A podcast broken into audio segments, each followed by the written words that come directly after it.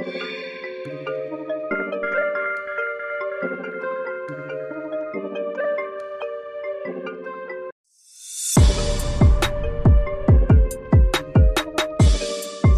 ao vivo, então vamos lá. Bom dia, boa tarde, boa noite. Está no ar mais um Ministério Cast. Eu sou o Felipe Scarinci, apaixonado por inovação e maratonista. Eu sou o Xixa Kaiser, editor de podcasts e agora saí da empresa Cate Calçados e agora sou colega de trabalho do meu querido e amado Felipe. Trabalho na Anshan como especialista em inovação. É isso, é os guris vão trabalhar junto agora. E o nosso convidado de hoje, ele é pesquisador na Fundação Getúlio Vargas e é um apaixonado, um aficionado por Star Wars. O nosso convidado, seja muito bem-vindo, Luiz Gomes! Aê!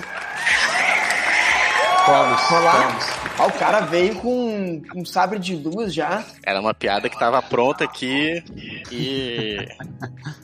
Surpreende até vocês, nem vocês esperavam por essa. Ninguém tava preparado pra isso, Luiz. Mas seja muito bem-vindo, cara. Espero que tu te divirta com a gente aqui hoje. Olha o comentário Já divertido o Luiz, o Luiz é diferenciado.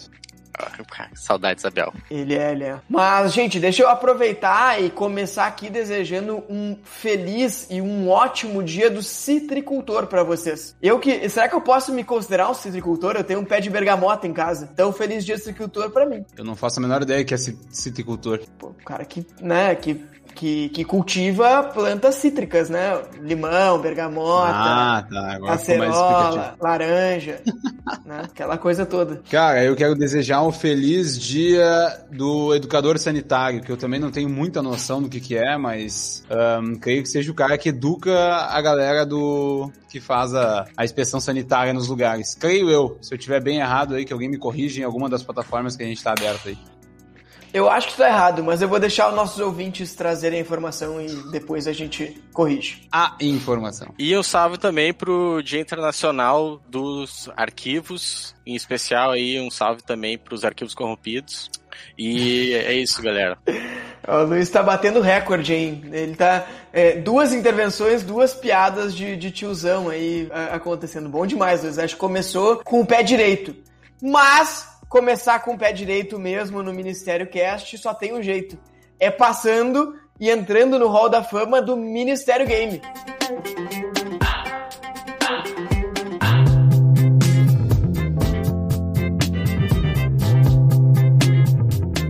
Tá preparado? Mas quero saber, Luiz, se tu tá pronto pra passar aí por esse escárnio que é o Ministério Game, em que eu vou te trazer frases de pessoas célebres e tu vai ter que me dizer quem disse isso. Tá bom, tô pronto. Faz tempo que eu não zero uma prova. É isso. E hoje eu caprichei. Hoje eu caprichei, cara. Mas vamos lá. A primeira frase é: Últimas palavras são para tolos que não disseram o suficiente. Quem disse isso? Foi Karl Marx ou foi o Brás Cubas? Obviamente foi Brás Cubas. Errou! Errou! Não, mas é Foi o porque bom- isso tá errado aí, tua fonte. É, a gente já caiu em fake news, Luiz. É, é possível, tá? Mas nesse caso aqui, a gente tá dizendo que quem disse essa frase foi o bom velhinho, né? Aquele que tem a barba branca, o Karl Marx. A próxima frase é: O conformismo é o carcereiro da liberdade e o inimigo do crescimento. Quem é essa pessoa que se preocupa tanto com a liberdade e com o crescimento? É João Dória Júnior. Ele que agora tá bem bronzeado, para quem tem, tem acompanhado aí, tava no Copacabana Palace botando o bronze em dia, ou foi JFK? Foi JFK. Acertou! Temos o primeiro acerto, hein? Já sabemos que não vai zerar, não vai ser uma vergonha completa. E a próxima frase é: Ô, peraí, peraí, eu quero fazer uma intervenção logo que o Luiz caiu na live do, do Instagram e eu convidei ele já e tenta, tenta voltar aí, Luiz. O Luiz caiu. Cara, aparentemente tá tudo certo aqui, mas beleza, vamos lá. É o nervosismo, cara, é o nervosismo. Enquanto o Luiz vai voltando aí, quem estiver nos acompanhando pelo Instagram, pelo Instagram pode comentar o que tá achando do Ministério Game até o momento. Se alguém já acertou as duas, né? Porque a gente vai fazendo ao mesmo tempo, a gente vai tentando, né? Eu sei disso. O pessoal vai vendo quantas acertaria. E aí? Voltei? Voltou, voltou, voltou. Pode então seguir. Tá, então tá. Bom, então os, tá. guri, os guri voltaram, os guri tão on de novo. Ah, pra quem E perdeu, a- eu acertei duas, galera, até agora. É, exato, a gente teve duas perguntas e um acerto. E a próxima pergunta é: a rebeldia é um grande defeito. Quem disse isso? Foi Tiger Woods ou foi a Adriane Galisteu? Cara, isso é muito a cara da Adriana, velho. Isso é muito ela. É, são, duas, são duas personalidades muito, muito parecidas, né? O Tiger Woods e a, e a Adriane Galisteu. É. Então mas pode, assim. pode, pode ser qualquer um dos dois. É, pode ser, pode ser, mas assim, vamos, vou chutar no, no Tiger Woods. Tiger Woods É. errou! Foi a Adriane Galisteu, cara. Foi Porra, meu, tu tava, tu tava com a Adriane no coração, cara, e não, não, não botou pra fora. É difícil, né? Caralho, velho. Como assim? Eu, eu mano? fiquei, eu fiquei um pouco desanimado, achei que eu podia, de alguma forma, ter feito ele ir pro, pro Tiger Woods, mas não. É, era Adriane Galisteu. Agora, a próxima frase é: se você não atrelar a sua criatividade ao trabalho e foco, não colocará nada de pé. Quem disse isso? Foi o Luciano Hang, o cara que colocou a estátua da liberdade, né, caída e não de pé. Agora ela já tá de pé de novo lá em Capão da Canoa. Ou o outro Luciano, o Luciano Huck, nosso presidenciado. Quem disse isso? Caralho, meu. Luciano Huck, talvez, sei lá. Não, não sei. Acho que sim. Tá, Luciano Huck, com certeza. Luciano Huck, com certeza. E temos um acerto. Muito bom, muito bom, Luciano Huck.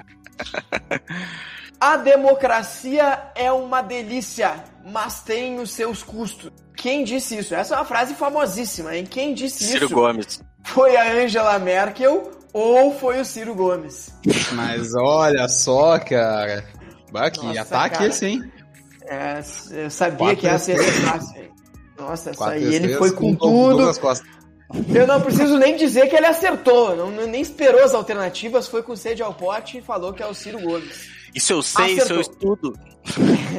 Isso é estudo. Vamos lá. A violência destrói o que ela pretende defender: a dignidade da vida, a liberdade do ser humano. Quem disse isso? Foi o João Paulo II ou foi a Marina Silva? Pausa dramática. No, vamos no, vamos no JP2. JP2.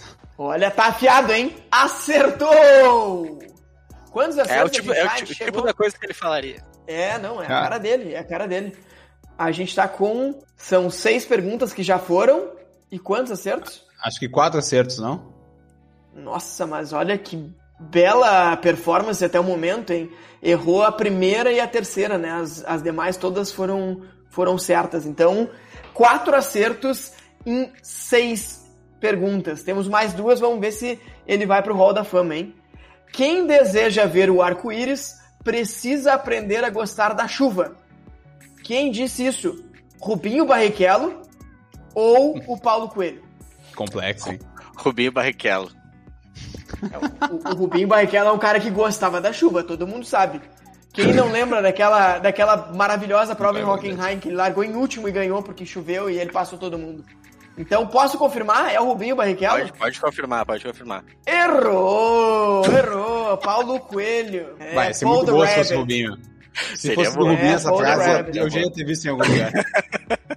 essa frase tá muito boa.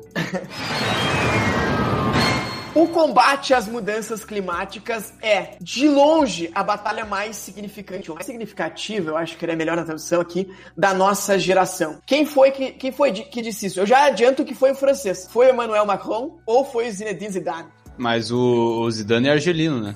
É verdade, Ah. é verdade, é verdade.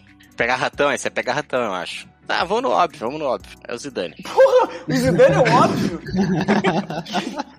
Muito bom. Bom, se o Zidane é óbvio, eu entreguei no início, porque eu falei que foi um francês e quem disse isso foi o Emmanuel Macron. É. Então, encerramos a participação com quatro acertos. É isso aí, Luiz. Tá Sensação bom, tá de bom. dever cumprido? Totalmente. Me sinto. Me sinto bem, me sinto bem. Acho que foi, foi, foi merecido.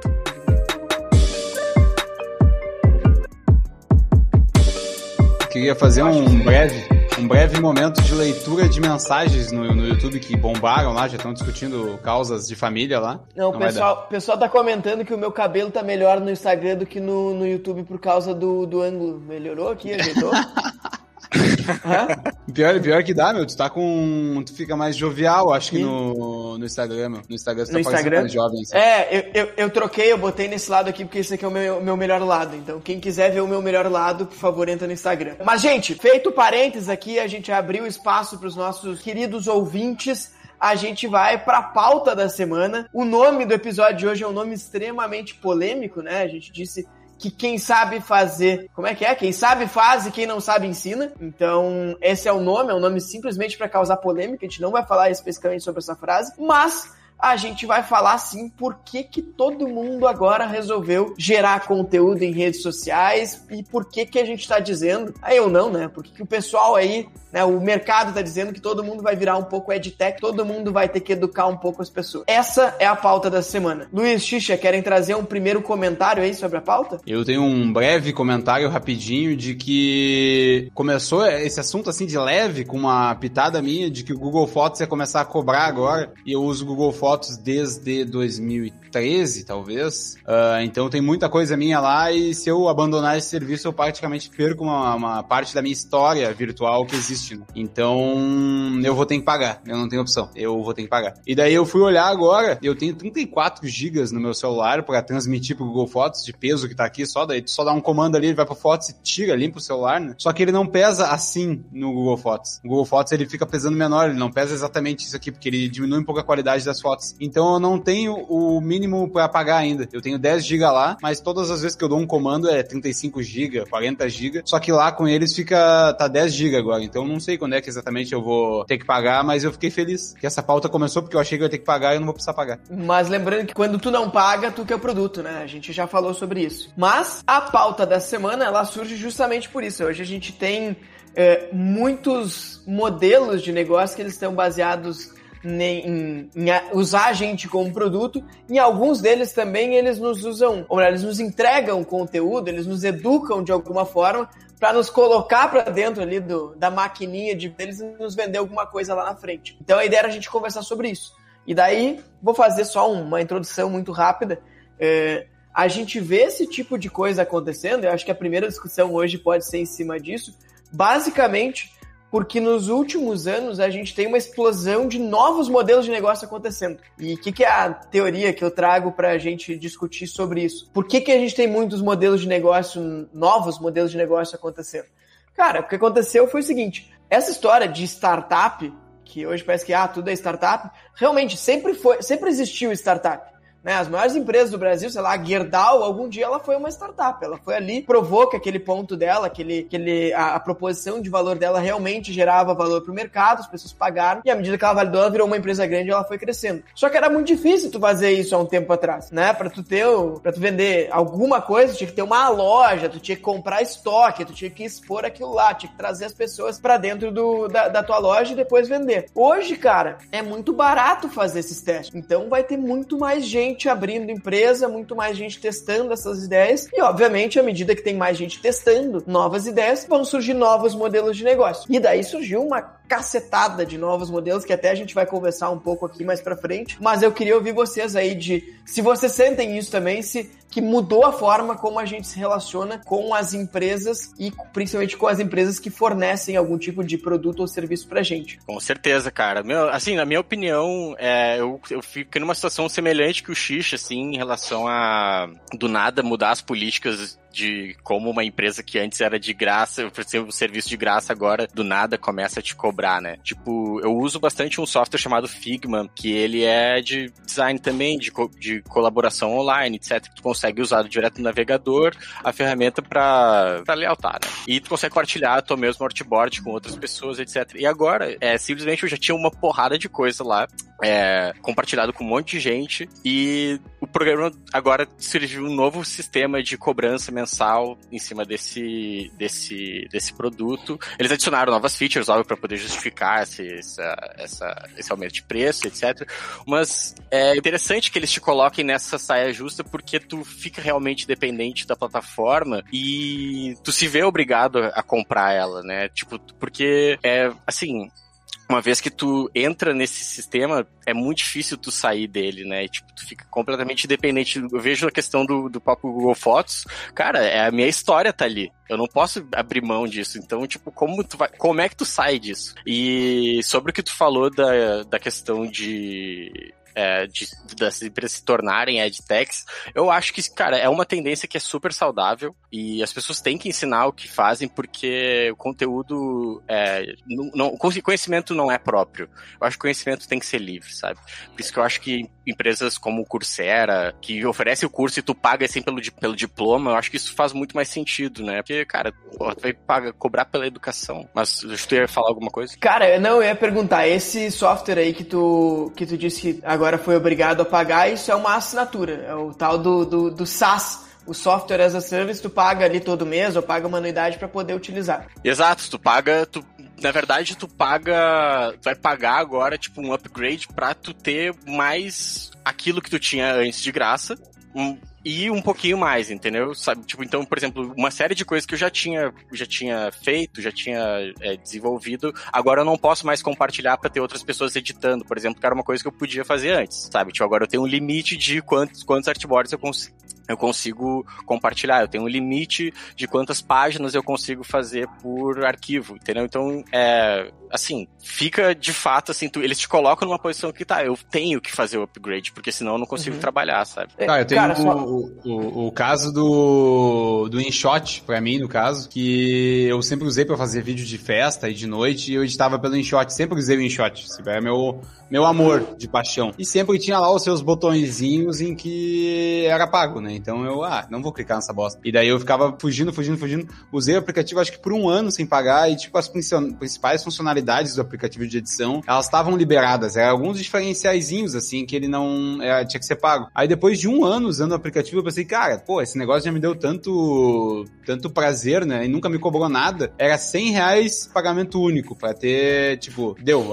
Eu tenho uma licença do InShot para sempre. Era assim que eles me venderam. Até eles mudaram as regras e eu não tenho mais direito. Mas foi assim que eu comprei. Então eu paguei 100 reais em 2019, eu acho que foi.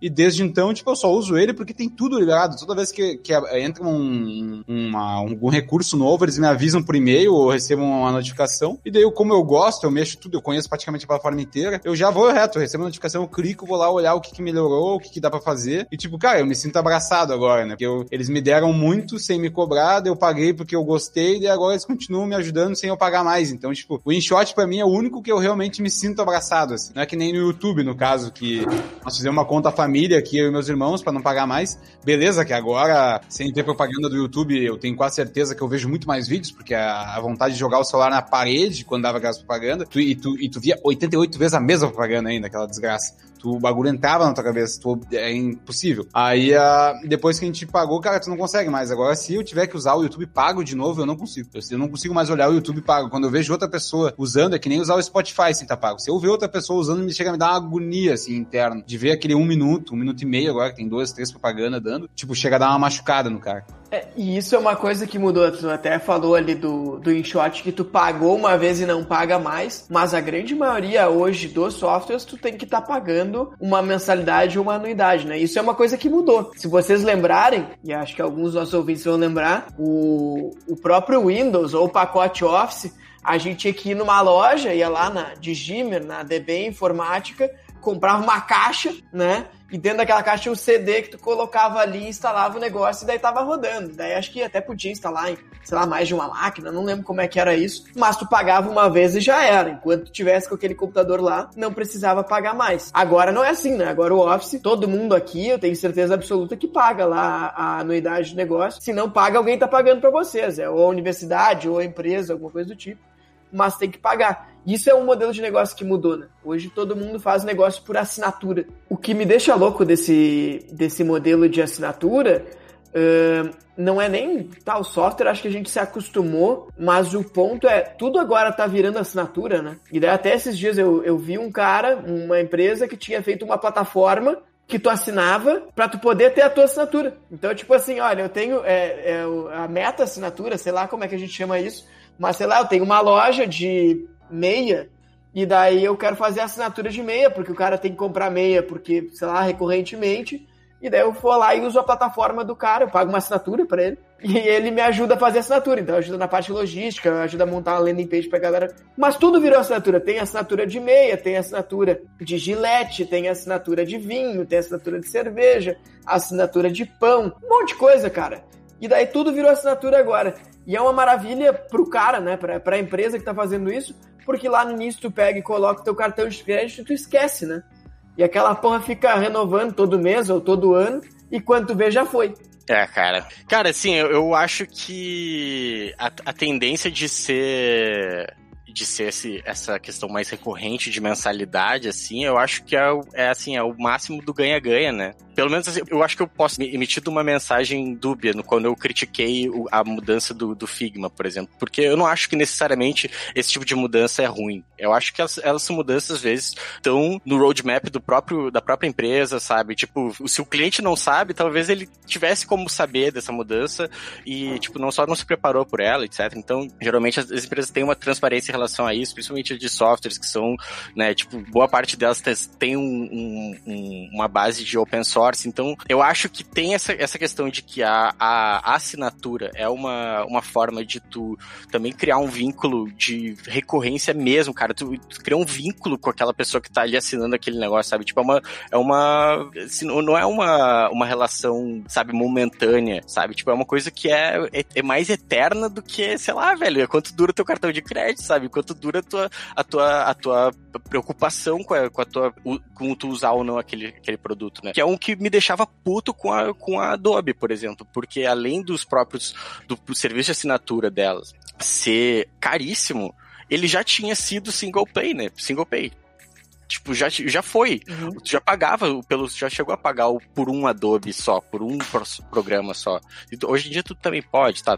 Vai discutir isso, beleza. Mas é, eu acho que é, cara, assim, é muito doido isso, assim, essa questão de que tu precisa criar essa relação com o cliente. Eu acho que essa, esse é o máximo que as empresas estão, de commodity e de serviço estão encontrando no serviço de assinatura uma resposta para essa, essa facilidade de criar um vínculo, um vínculo na grana, já que não é um, um vínculo afetivo, já que não é um vínculo de, é, de ideologia da empresa, de visão de futuro, às vezes é um vínculo mesmo de, cara, eu vou te forçar a usar o meu produto pela, pela questão de pagamento, né? Cara, eu, eu tenho uma outra teoria de quem é o culpado por tudo virar assinatura, mas eu já vou trazer ela. Antes disso, eu vou contar a história. Tu falou, aliás, quanto tempo dura o teu cartão de crédito? Meu cartão de crédito foi clonado no, no mês passado e para mim foi ótimo, porque eu cancelei ele e daí eu comecei a receber a notificação das assinaturas que tinha ali, que, cara, não fazia nenhum sentido para mim.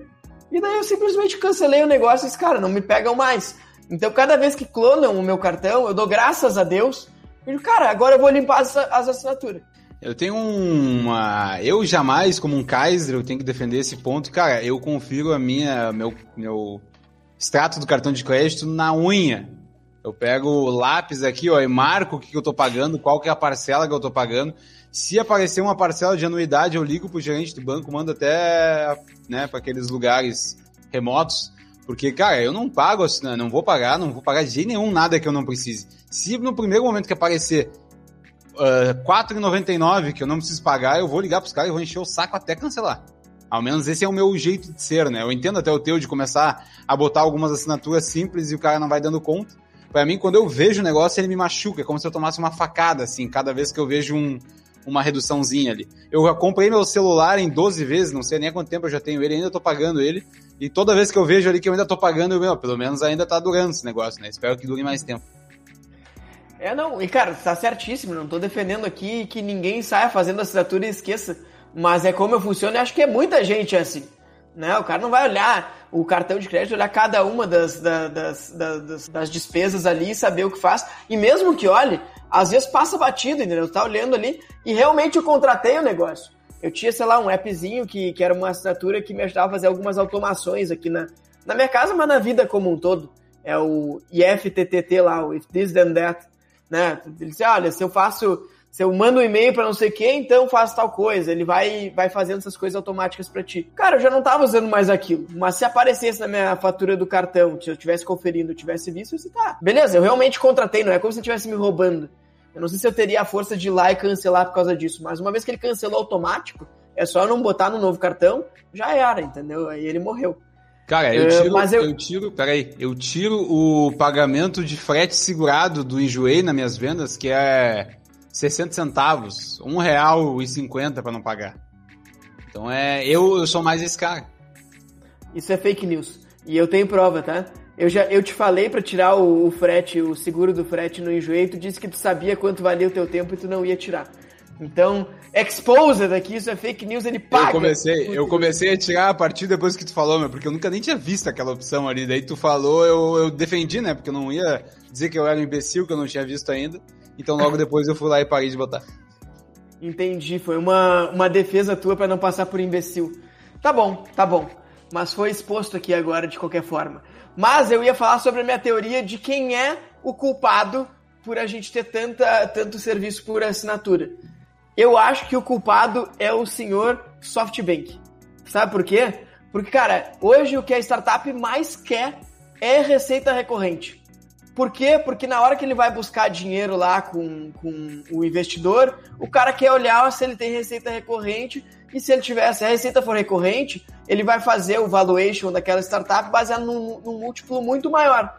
Então, quando o cara está empreendendo, ele tem um incentivo muito grande para que ele consiga, para que ele tenha receita recorrente. Então, assim, é muito mais sexy e ele vai conseguir dinheiro muito mais fácil né, no, no, no mercado se ele tiver receita recorrente. Por isso todo mundo vira assinatura, né? Então, assim, se por um lado o SoftBank ele nos dá, né, ele paga o nosso almoço no iFood lá ou no Rap, que eles despejam dinheiro para me dar almoço a um real e eles me conquistarem como cliente, e é o SoftBank que está pagando isso.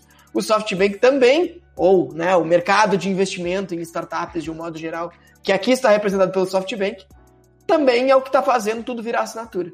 Não sei se vocês acham que faz sentido. Faz bastante sentido, cara. Só que eu, até como loja ali na, na Cat Calçados, a gente já pensou em algumas vezes começar algum, algum projetinho assim, mas é muito mais difícil tu, como um comércio, começar isso, sabe? Se eu fosse uma indústria, talvez, nem usar, sei lá, exemplo da Tag Livros, que acho que até é uma editora, né?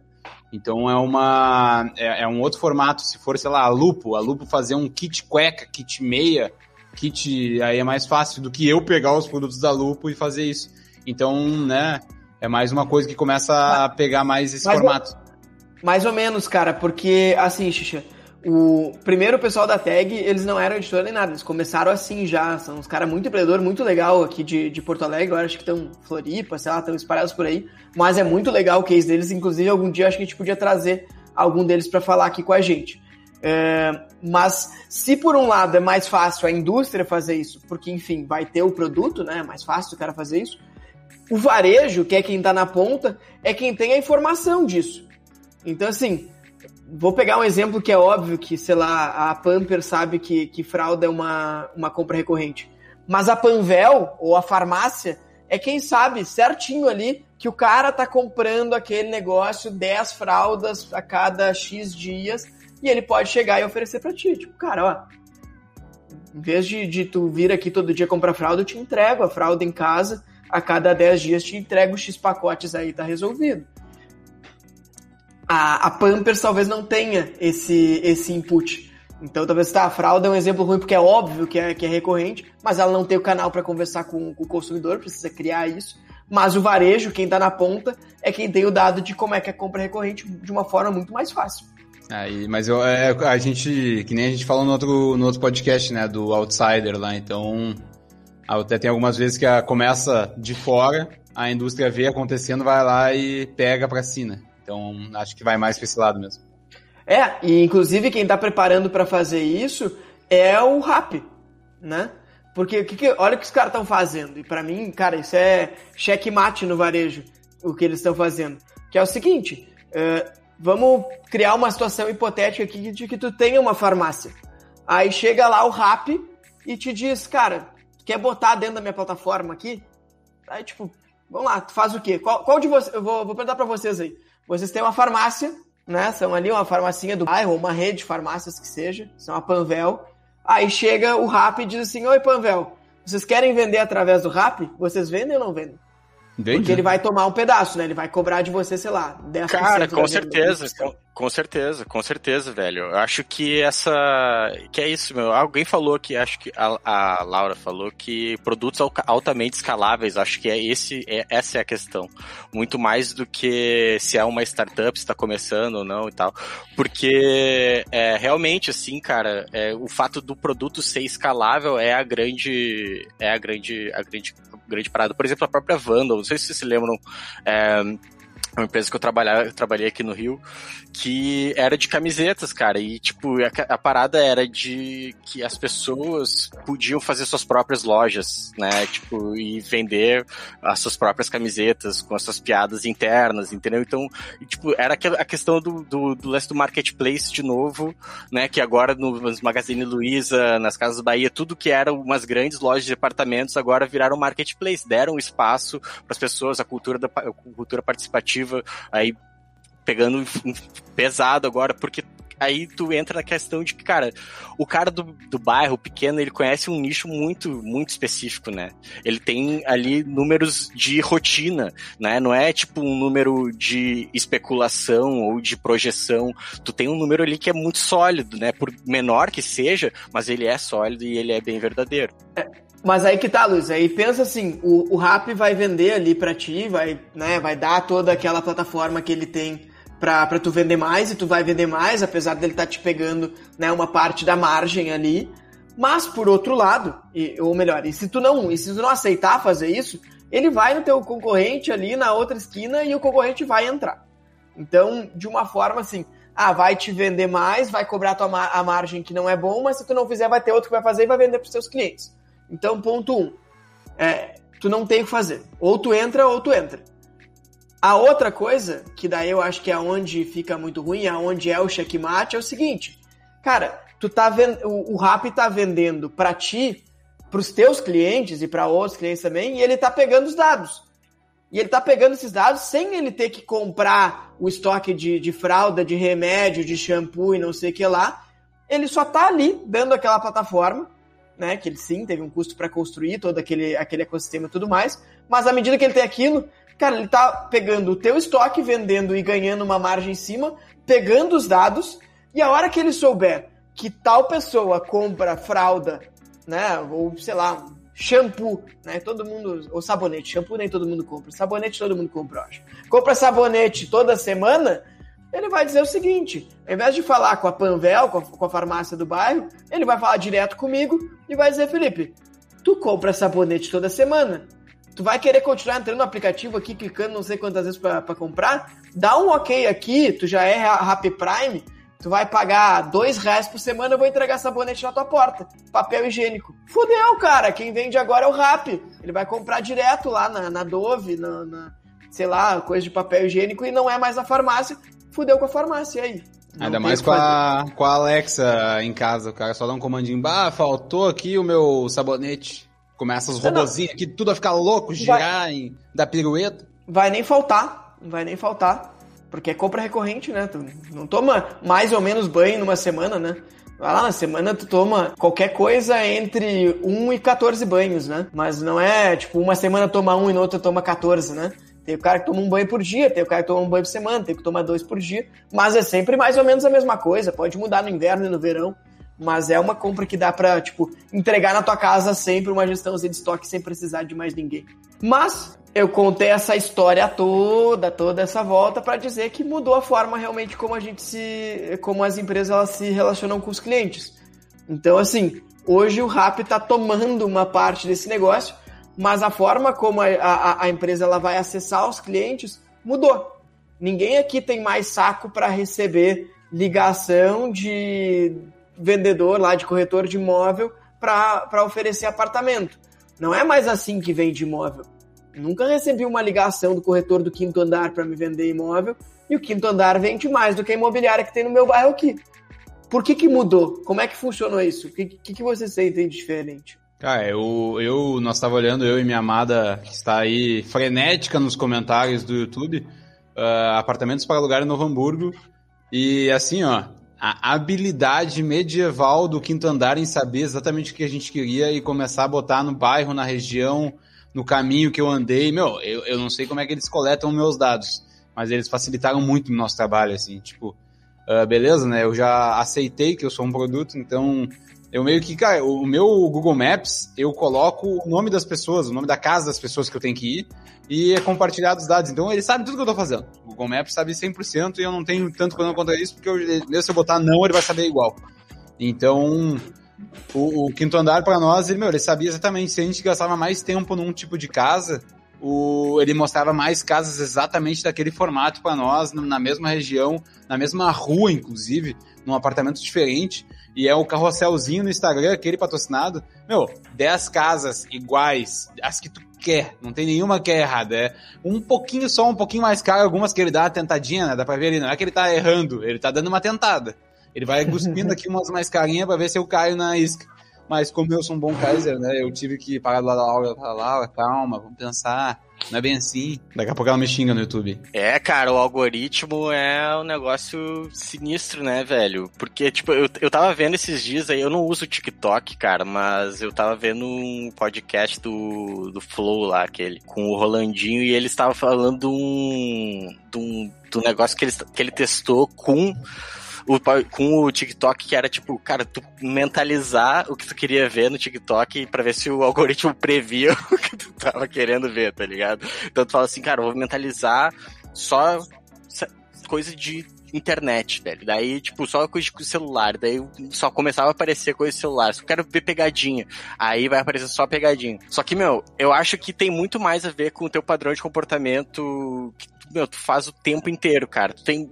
Tu tá o tempo inteiro no celular, velho. Eu vejo, assim, só pelos, pelo histórico lá que, tipo, todo, todo sei lá, final de semana mesmo, sei lá, quando que manda, o como é que tá o teu desempenho no celular, né? Quanto tempo tu passou olhando pra tela, quanto tempo tu passou em tais tais apps. Cara, mano, a gente tá dando informação o tempo inteiro, velho. Não, não, não tem como eles não saberem, eles não precisam ouvir o teu, o teu microfone para saber o que que, o que que tu vai querer ou não, cara. Tu já tá dizendo para ele, tu tá preenchendo formulário o tempo inteiro, tu tá preenchendo filtro o tempo inteiro pra, pra eles. Daí depois tu se assusta, cara, como é que o cara sabe?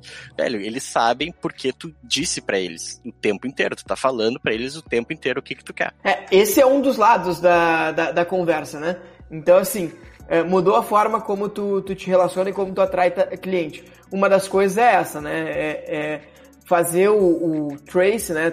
Ir atrás de o que, tu está fazendo na internet ou qualquer outra coisa, né? Vai usar os teus dados para te entregar o produto certo aonde tu tá, né? Então vai aparecer lá no Instagram. É, hoje aconteceu comigo, eu tava falando com um amigo, ele mandou o link de uma de um apartamento em São Paulo que ele tava procurando. Um tempo atrás eu tava procurando apartamento em São Paulo. Batata, eu abri, foi, sei lá, globo.com, não sei qual foi, algum site de notícia pum, começou a saltar na minha cara apartamento em São Paulo de novo já. Então tem uma dessa, tem uma das coisas é isso, né? É te perseguir aonde tu tá para te vender. Mas o que eu queria trazer aqui e daí pra gente conseguir chegar na parte lá que a gente tá falando que quem sabe faz e quem não sabe ensina, uh, tem uma técnica que, que, que, que, esse pessoal usa, e daí eu vou trazer para outro lado, para quando tu vai anunciar o teu imóvel. Como é que tu escolhe, né, hoje a, a imobiliária que tu vai anunciar teu imóvel?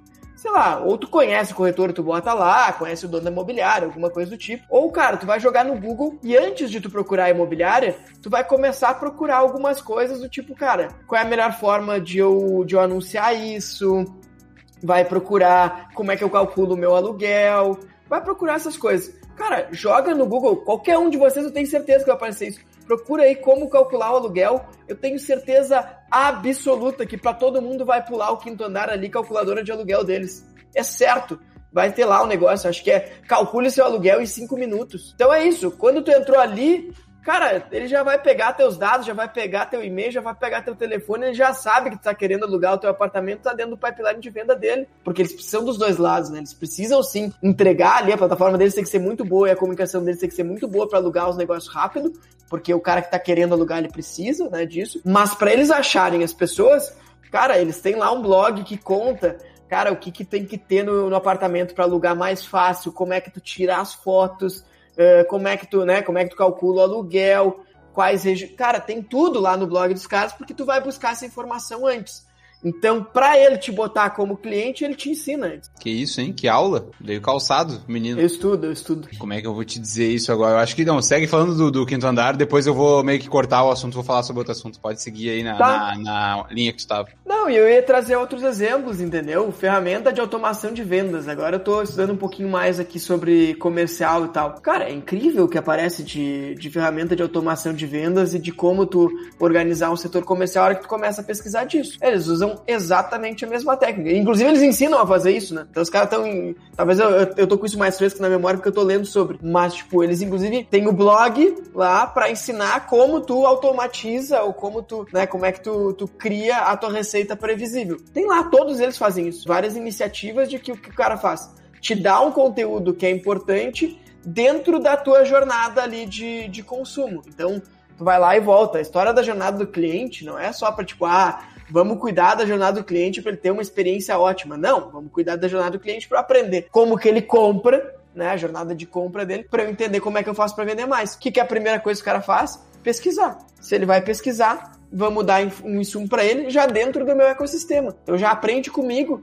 E se eu aprendi com o quinto andar, a chance de eu botar né, o, o meu apartamento para alugar lá é muito maior. Sim, a, eu até pegando o exemplo do meu primo, que ele, ele faz vlogs no Webflow, ele disse que ele fez, meu, todo um cursinho ensinando a, a fazer os blogs e tudo mais. Tipo, tu pagava 200 reais pra ele, para ter acesso ao curso durante, ou vitalício ou dois anos, agora eu não lembro. Mas ele era, tipo, é, é barato pelo curso, que é muito bom. Só que, cara, demanda um tempo, né? Tu tem que sentar, tu tem que ver os vídeos, tu tem que brincar na plataforma, tem que mexer, tu tem que gastar tudo isso. Então a galera abraçava a causa, pagava para ele no início, via todo o conteúdo, tentava fazer um pouquinho, não queria, mas como já viu todo o conteúdo dele, já foi atrás e pagou provavelmente para fazer um blog, iam atrás dele e pagavam ele para ele fazer o blog. Então ele ganhava tanto como o cara aprendendo com ele, e depois ele fazendo o trabalho pro cara. Não que ele quisesse fazer de fato trabalho. Né? Ele faz, tinha o valor dele para ser cobrado, ele fazia assim.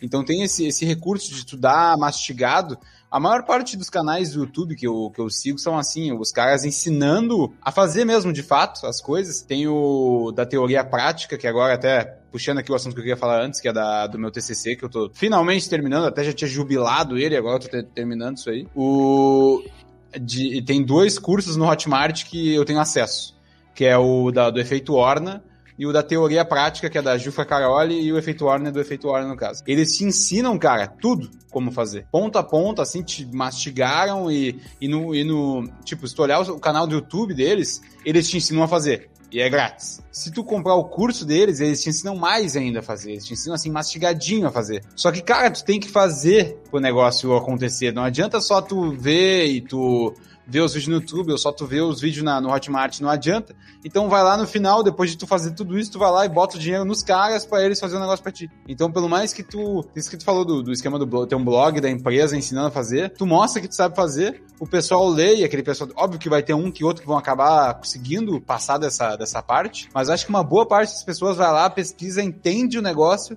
aí pelo menos sabe quem contratar depois, sabe? Sabe onde é que vai botar o dinheiro e em que tipo de pessoa que tu vai tu, tu consegue pelo menos ter um discernimento melhor de em quem tu vai botar a grana, sabe? Esse é o meu, meu jeito de ver sobre isso. Aí o meu TCC era sobre isso aí. Tem o meu sogro, senhor Zanetti, que ele dava palestras no, no Brasil, e esse material de palestras dele, que agora ele tá aposentado, uh, ele tá disponível, tá guardado com ele, e a minha ideia é pegar esse material dele, e da Laura também, né, nós dois juntos, fazer isso de um jeito bonitinho, tipo, usar no Canva, fazer arte sobre isso, deixar de um jeito melhor, e é sobre uh, negociação sindical, então é um assunto bem nichado, fazer isso num formato bonito e disponibilizar isso com vídeos e com um e-book, digamos assim, no Hotmart. Então vai ser bem isso, tipo, tu pode entrar no curso, pagar, ver os vídeos, ir atrás, tipo, aprender bastante com ele. E caso tu não se sinta tão assim apropriado, tu vai lá e paga mais uma, uma mentoria dele, mais um tempo, mais grana em cima do cara, e daí tu acaba aprendendo mais com ele ainda. Então, tipo, tu pode ir mastigando teu conteúdo e cuspindo ele, que é que nem a galera faz no YouTube, que tu acaba meio que deixando o cara do teu lado e quando ele for gastar dinheiro, ele vai botar dinheiro em ti. O Finclass, lá do Bruno Perini, que é um cara que eu olho direto, quando ele bota o, o link do Finclass, ele diz, cara, tem meu curso aqui, é R$29,90 por mês, é só tu olhar lá, tu vai aprender muita coisa. Tu vai lá e tu, cara, tu pode ver, mas no final tu não tem tempo, parece que a galera não tem tempo, tu acaba contratando o cara pra fazer aquele negócio pra ti. Cara, eu pensei num exemplo de, logo depois do que o, do que o Biff falou, cara, que é o do, do UXPin, não sei se vocês já ouviram falar dessa empresa, mas eles não, também são de uma plataforma em navegador, assim, direto no navegador de prototipagem, assim, sabe, tipo, de fazer layout protótipo de, protótipo de app, assim.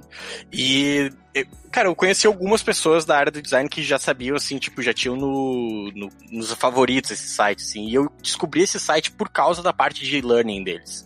Porque eles tinham, assim, eles têm até hoje, eles lançam design trends, eles lançam, assim, cara, como é que eu faço isso? Aí tem lá, tipo, um e-book inteiro falando exatamente disso.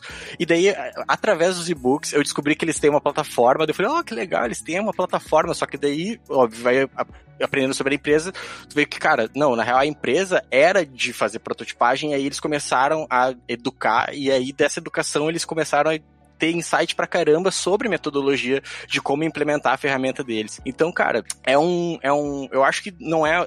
Assim, eu não sei se, se é impressão minha, mas às, às, vezes a gente busca da qual é a, a, a origem, né, das coisas, assim, tipo, o que causou o quê, quem é o culpado, quem é, sabe, tipo, qual, da onde veio isso, mas eu acho que é, cara, essa tendência transcendente, assim, tipo, de relação entre usuário e o fornecedor do serviço, cara, de é, aprendizado, tanto do ponto de vista de quem tá, tá empreendendo, quanto de vista de quem tá consumindo, é constante, cara. Então, assim, a, o, o, lance do always beta é fundamental nessa hora, né? Porque a empresa tem que aceitar que ela não é eterna, sabe? Tipo, que ela não vai ser do jeito que ela é para sempre, que ela tem que estar tá, é, suscetível a aceitar mudanças e ela tem que ouvir também o seu, a, a, a trajetória do seu cliente, né?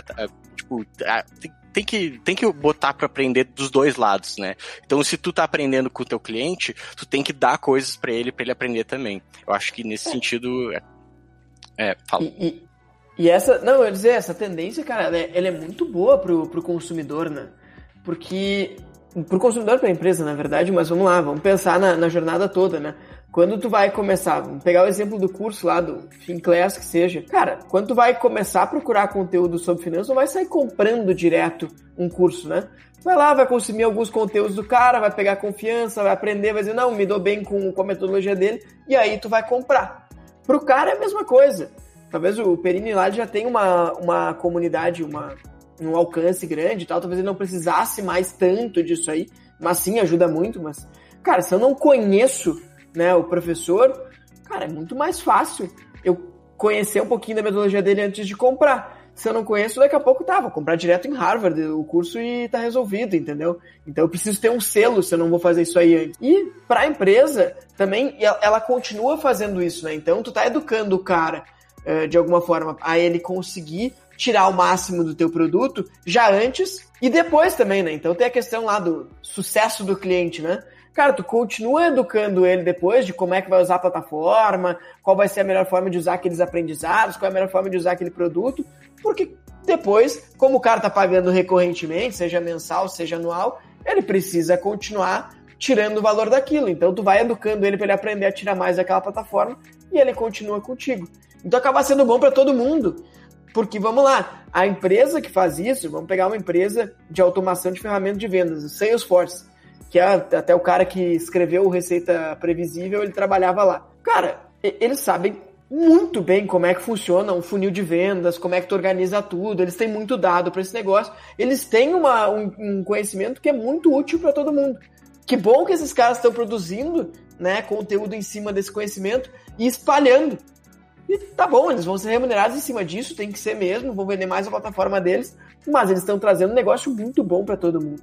É um conteúdo que daqui a pouco ia ficar, sei lá, dentro de uma sala de aula lá na frente, porque o diretor da Salesforce dá aula em uma universidade. Hoje não, hoje isso aí tá na internet, quem quiser vai consumir esse negócio e depois vai comprar o produto dele, se for o caso. Eu, eu tô muito no mundo de fazer um podcast presencial, assim, com a galera e pesquisando produto coisa assim. Eu caí numa playlist da produtora Move. E daí lá eles destrinchavam, assim, ó, na minúcia cada produto que precisava para fazer um tipo de um pod... não, não era podcast em si, era mais uma gravação maior, mas assim, ensinando, cara, detalhes e detalhes que eu fiquei pensando para mim, tipo, na, na hora que eu tava vendo aquilo, assim, que era, tipo, acho que são 24 aulas cada aula explicando um produto e cada produto tem, tipo, né, uns 10 minutos, eu acho. E o cara, tipo, muito bem editado, muito bem feito. E, cara, dando conteúdo a, grátis, assim. E deu uma vontade gigante. Daí na hora eu já segui o cara, eu já segui a, a empresa e segui o cara no Instagram. E eu, quando eu me liguei que eu tinha feito isso, eu já tinha feito, porque eu faço isso tão automático na, na velocidade quando eu tô fazendo, que eu já tava seguindo o cara, já tava seguindo a empresa, e eu, tipo, uh, frenético pelo conteúdo deles aqui, eu queria ver alguma coisa. Então, e, e, eu não sei mais como é que era, tipo, antigamente, digamos assim, né, a galera, o quanto que era custoso para te aprender esse, esse negócio, tu tinha que provavelmente ir lá fisicamente ficar, sei lá, seis meses trabalhando com os caras, carregando cone e câmera e ajudando para tentar aprender um pouquinho, carregando cabo. E agora eu gastei, sei lá, uma hora no YouTube bem feito, bem produzido, bem calculado. Eu aprendi muita coisa. E de graça, sim, a nada. Eu, eu caí sem querer no link ainda, o YouTube que me jogou ele aqui. E daí até esse negócio deu, deu, da minha ânsia e eu saí correndo atrás das coisas. Quando o Perini ele falou, eu, eu sigo ele no Instagram e eu sigo bem ele, assim, sou um cara que vejo quase tudo que ele posta. E daí ele falou que vai ganhar uma badge, uma medalha, no, no, na Finclass quem, quem vê os vídeos dele inteiro até sexta-feira de noite. Então, na hora, eu, quando eu vi, eu tava quase pegando o telefone para dar play já no lugar que eu tava e ficar deixando rodando, assim, o negócio. E daí que eu vi, e, tem muita coisa que acontece comigo assim, meio automático, sem eu me ligar que eu tô fazendo. E daí aquela hora me deu assim, calma, né? Não, é, uma, é uma medalha numa plataforma, não, não vou ganhar nada com isso aqui, né? Porque uhum. eu tô uhum. tão, tão, tá me, está me empurrando tanto pra frente, porque eu gosto tanto do cara, ele tá tão assim, tudo que ele fala, eu gosto tanto que ele. Meu, é, é bizarro, assim, a influência que tem sobre a pessoa. E daí, até, ah, no caso, a plataforma não é minha, né? Minha namorada que comprou e eu uso o usuário dela para ver os vídeos. Ama o cara, mas tá roubando ele. Gostei. Mas, não, não agora é tudo mas... meia meia aqui, eu divido. mas olha, olha, olha como inverte a lógica, né? Tá falando ali do, do negócio de que vende equipamento e tal, eles estavam te ensinando a fazer podcast. É, hum, se pegar, não, não é muito tempo atrás, era exatamente o contrário que acontecia. Pensa assim, tipo, ah, lugar onde dá aula de natação, onde dá aula de tênis, o cara que vende raquete ou que vende equipamento de, de, de natação, ele ia lá para fazer uma lojinha e vender naquele negócio. Agora é o contrário. Agora eu pensei, cara, peraí. É, o cara que tá naquela, naquela, naquela piscina, lá, tá naquela aula, ele vai comprar o meu equipamento porque tá ali e tá mais próximo. Cara, por que, que eu já não garanto? Eu dou a aula para ele e ele já vai comprar direto de mim. E mais que isso, né? O cara que vende, sei lá, raquete de tênis é o maior interessado no mundo que mais gente saiba jogar tênis. É óbvio que para ele é bom. Então, assim, o cara lá da Wilson, por favor, começa a dar aula de tênis de graça para todo mundo. Quanto mais gente aprendendo tênis, melhor. A mesma coisa, sei lá, aula de programação. Quem é que é o maior interessado em a galera ter aula de programação? Cara, quem vende software. Oh, entendeu? Entrei, quem vende computador. Na, na home do Google. Na home do Google, tem lá, toda vez que tu abre o Google, aparece na telinha principal. Vem aprender uh, a programação grátis com o Grasshopper do Google. Tá assim, na tela, na, no meio, bem na, na home. Eu fiquei olhando assim, oh, meu Deus, tá mudando muito isso aqui, cara. É tipo, a informação já, se fosse eu um pouquinho mais antigamente, já iria reto ali, clica aqui grátis Agora eu já sei que vai demandar tempo. E é muito mais. O meu, meu primo falou isso para mim agora recentemente da obesidade intelectual das pessoas, né? Tu acaba aprendendo muita coisa e tu não consegue focar pra, pra usar mesmo isso pra alguma coisa. Então, tem coisas assim que eu sei que é grátis que eu poderia muito facilmente aprender, só que eu não vou mais adiante, porque eu sei que eu não tenho tempo para fazer isso. Então, aquele ali que eu queria aprender realmente sobre podcast presencial, aí eu, tá, beleza, isso aqui vai dar minha atenção. Aí eu trabalhava numa sala o tempo inteiro sozinho, eu deixava meu celular ali rodando os vídeos na minha frente. E tudo que o cara ia falando, meu, eu, eu chego a ver acho que umas três vezes os mesmos vídeos. Eu deixo rodando a playlist do cara várias vezes. E tem várias vezes que uma coisa que eu tô prestando atenção, outra que não, É como se estivesse ouvindo um podcast, assim. Aí fica rodando, fica rodando, fica rodando. E eu aprendi tanta coisa que deu vontade de comprar os equipamentos já, só que daí cada equipamento daquela produção do cara era uns 5 conto, uns 6 conto. Daí eu dei uma segurada. É, olha aí. E o Nick apareceu aqui no, no, no chat, hein? Deve ter acabado o Pilates dele. Apareceu aí. Nick, seja bem-vindo. Uh, cara, o... e pensa o Google, né? Por que, que ele tá fazendo isso? O Google, cara, eles precisam vender informação, né?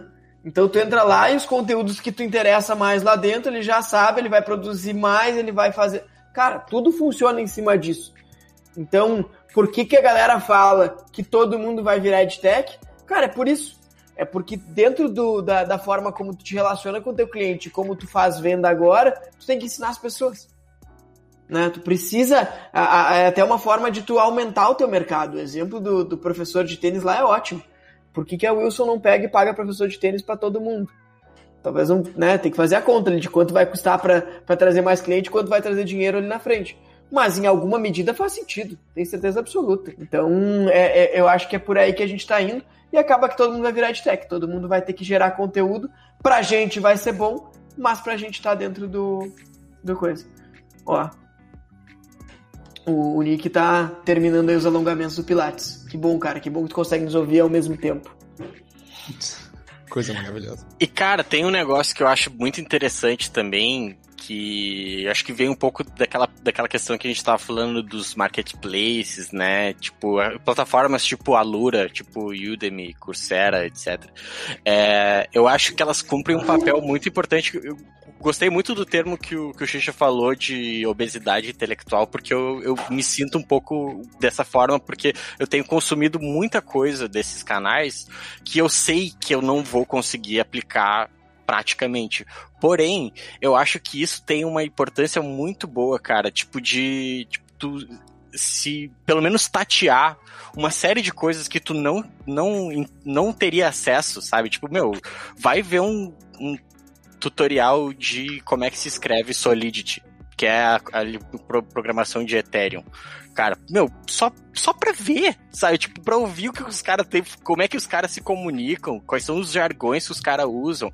Porque, meu, se um dia tu tiver que fazer um negócio com alguém que saiba disso, tu não vai ser um zero esquerda, sabe? Tipo, eu acho que o conhecimento básico estando na internet, ele tá aí para ser consumido, sabe? Tipo, ele tá aí para ser para ser usado, sabe? Tipo, e cara, hoje em dia eu não consigo mais aceitar uma justificativa de, pá, eu não, não sei, eu não sei fazer, não tenho, tenho que fazer um curso, eu não sei, não consigo fazer. Cara, tem vídeo, tem tutorial, tem um monte de coisa que dá para fazer aí, dá para aprender com nada, sabe? Então, tipo, velho, eu acho que realmente tem uma, uma importância muito grande no pequeno aprendizado também, sabe? Tipo, no aprendizado que é supérfluo, que é de curioso, sabe? Tipo, que tu não necessariamente tem uma obrigação de levar nada disso pra frente, mas que aprende, sabe? Porque é divertido e porque é legal, sabe? Tipo, não porque só é uma coisa, ah, eu tenho que usar isso porque eu preciso fazer esse curso pra poder ganhar mais grana. Não, às vezes é só porque tu aprender esse negócio é uma matéria-prima criativa, sabe? Uma parada que tu vai poder usar em outro momento, em outras circunstâncias que tu não tá necessariamente preparado para ela agora, né? Eu tenho um, um, eu e o Felipe até acho que a gente é o maior caso disso. Teve uma vez que nós estávamos no Rio de Janeiro, nós ia aí no Rock in Rio e daí a gente ficou olhando vídeos no YouTube que era motoqueiros caindo fazendo grau. Então a gente tem uma, uma vasta currículo de aprendizados aleatórios, assim. É aquele momento eu aprendi que fazer grau não é interessante. Fazer grau tu pode se machucar, os caras se machucaram feio fazendo grau.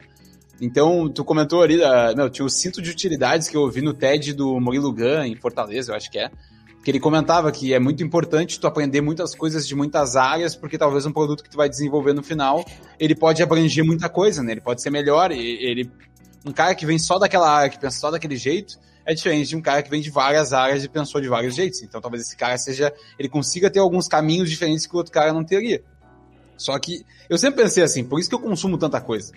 Porém, agora, nesses últimos, esse último ano, digamos assim, que eu tô consumindo o YouTube pago e daí tá vindo mais rápido as coisas para mim, uh, eu tô sentindo que eu tô consumindo muita coisa e eu não tô conseguindo colocar as coisas em prática mais.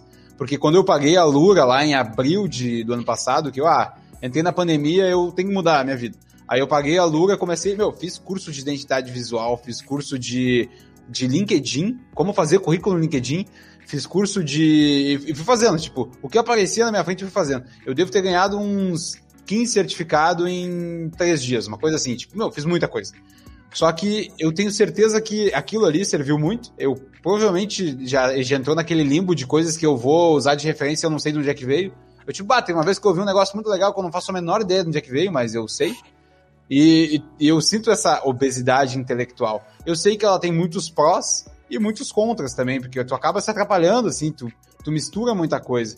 Só que eu, eu parto dessa, assim, do quanto mais coisas eu aprender e Só que aí que tá, eu tenho que eu me dedicar um pouco mais e fazer elas acontecerem. Aí sim, aí no fundo eu acho que eu vou conseguir tirar uma coisa melhor disso do que simplesmente ficar tentando só passando por cima das coisas. Tu comentou do Ethereum ali de ler o código, eu já sei porque tu comentou antes que tu também estava uh, ah, minerando o Ethereum. Então, tipo, tu fazer a coisa de fato, ela te gera um conhecimento muito melhor do que só ver o vídeo, né? Então, se tu ver o vídeo e aplicar, nem que seja para nada, que nem a gente começou com o Ministério Cast aqui, ah, meu, vamos fazer um podcast. O Felipe tem muito conteúdo para botar, que ele queria ter, um meio que um portfólio dele de conteúdos que ele pesquisa, e eu queria aprender a editar podcast. Então foi ali, eu paguei o curso da Lura, fiz o negócio, aprendi, valeu por um ano, fiz bastante curso, depois quando era para renovar, cancelei, porque eu não tava mais usando de jeito nenhum.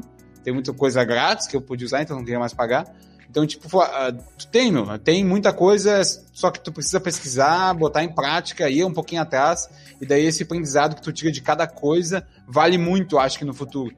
E até agora, eu acho que provavelmente eu não estaria indo trabalhar com ele na Anchance se eu não tivesse me dedicado nesse um ano inteiro a aprender todas essas coisas que eu aprendi nesse um ano, entendeu? É, e assim, naquele dia lá no Rio de Janeiro, a gente aprendeu a fazer pipoca no escapamento da moto também. Qualquer dia a gente pode usar isso, entendeu? Então, assim, tem conteúdo para tudo que a gente quiser. Então, tem a questão da obesidade intelectual, a gente vai estar tá realmente consumindo muita coisa, às vezes a gente não tem o que fazer com isso. Mas, cara, é repertório. É repertório. A gente fala muito de que uh, inovação é tu conectar pontos que já existem, mas assim, se só tiver dois pontos, tu só consegue fazer uma reta. Se tiver um milhão de pontos, pra fazer um monte de coisa. Então, quanto mais pontinho tu tiver, melhor, cara. O problema é se tu tem um monte de pontos e não faz nada com isso. Então, de vez em quando ele vai estar tá lá, arquivadinho, e o, e o podcast é exatamente isso que o Xixa falou. Eu tava com muita coisa arquivada aqui, não tava servindo pra nada. Disse, ah, cara, talvez alguém queira ouvir a gente falar um monte de bobagem aí, a gente tá fazendo isso já há quase um ano. Então, acho que uh, todo mundo, né, até pra gente poder encerrar aqui pra dica da semana, eu acho que o, o, o takeaway da semana é essa. Se a empresa de vocês ou vocês ainda não geram nenhum tipo de, de conteúdo, comecem a pensar como é que vão fazer isso porque vai ser inevitável. Para vocês venderem ali no futuro, vocês vão ter que educar. Não vai ter outro jeito.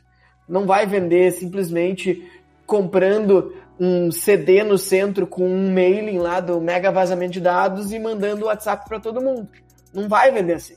Então tá. E com essa, com essa travada, chegamos ao momento da dica da semana.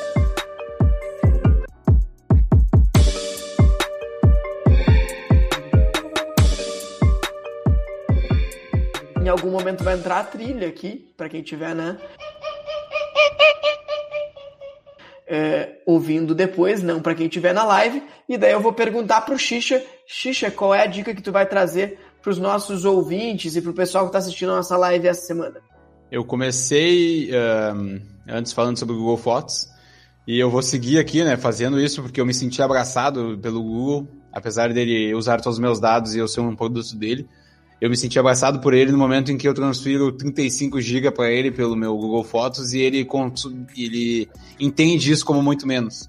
E eu não preciso pagar ele ainda justamente por isso, que eu já devo ter transferido para ele sem brincadeira uns. Porque eu gravava todas as festas ainda que eu ia. Deve ter dado, sei lá, uns 200 GB para mais.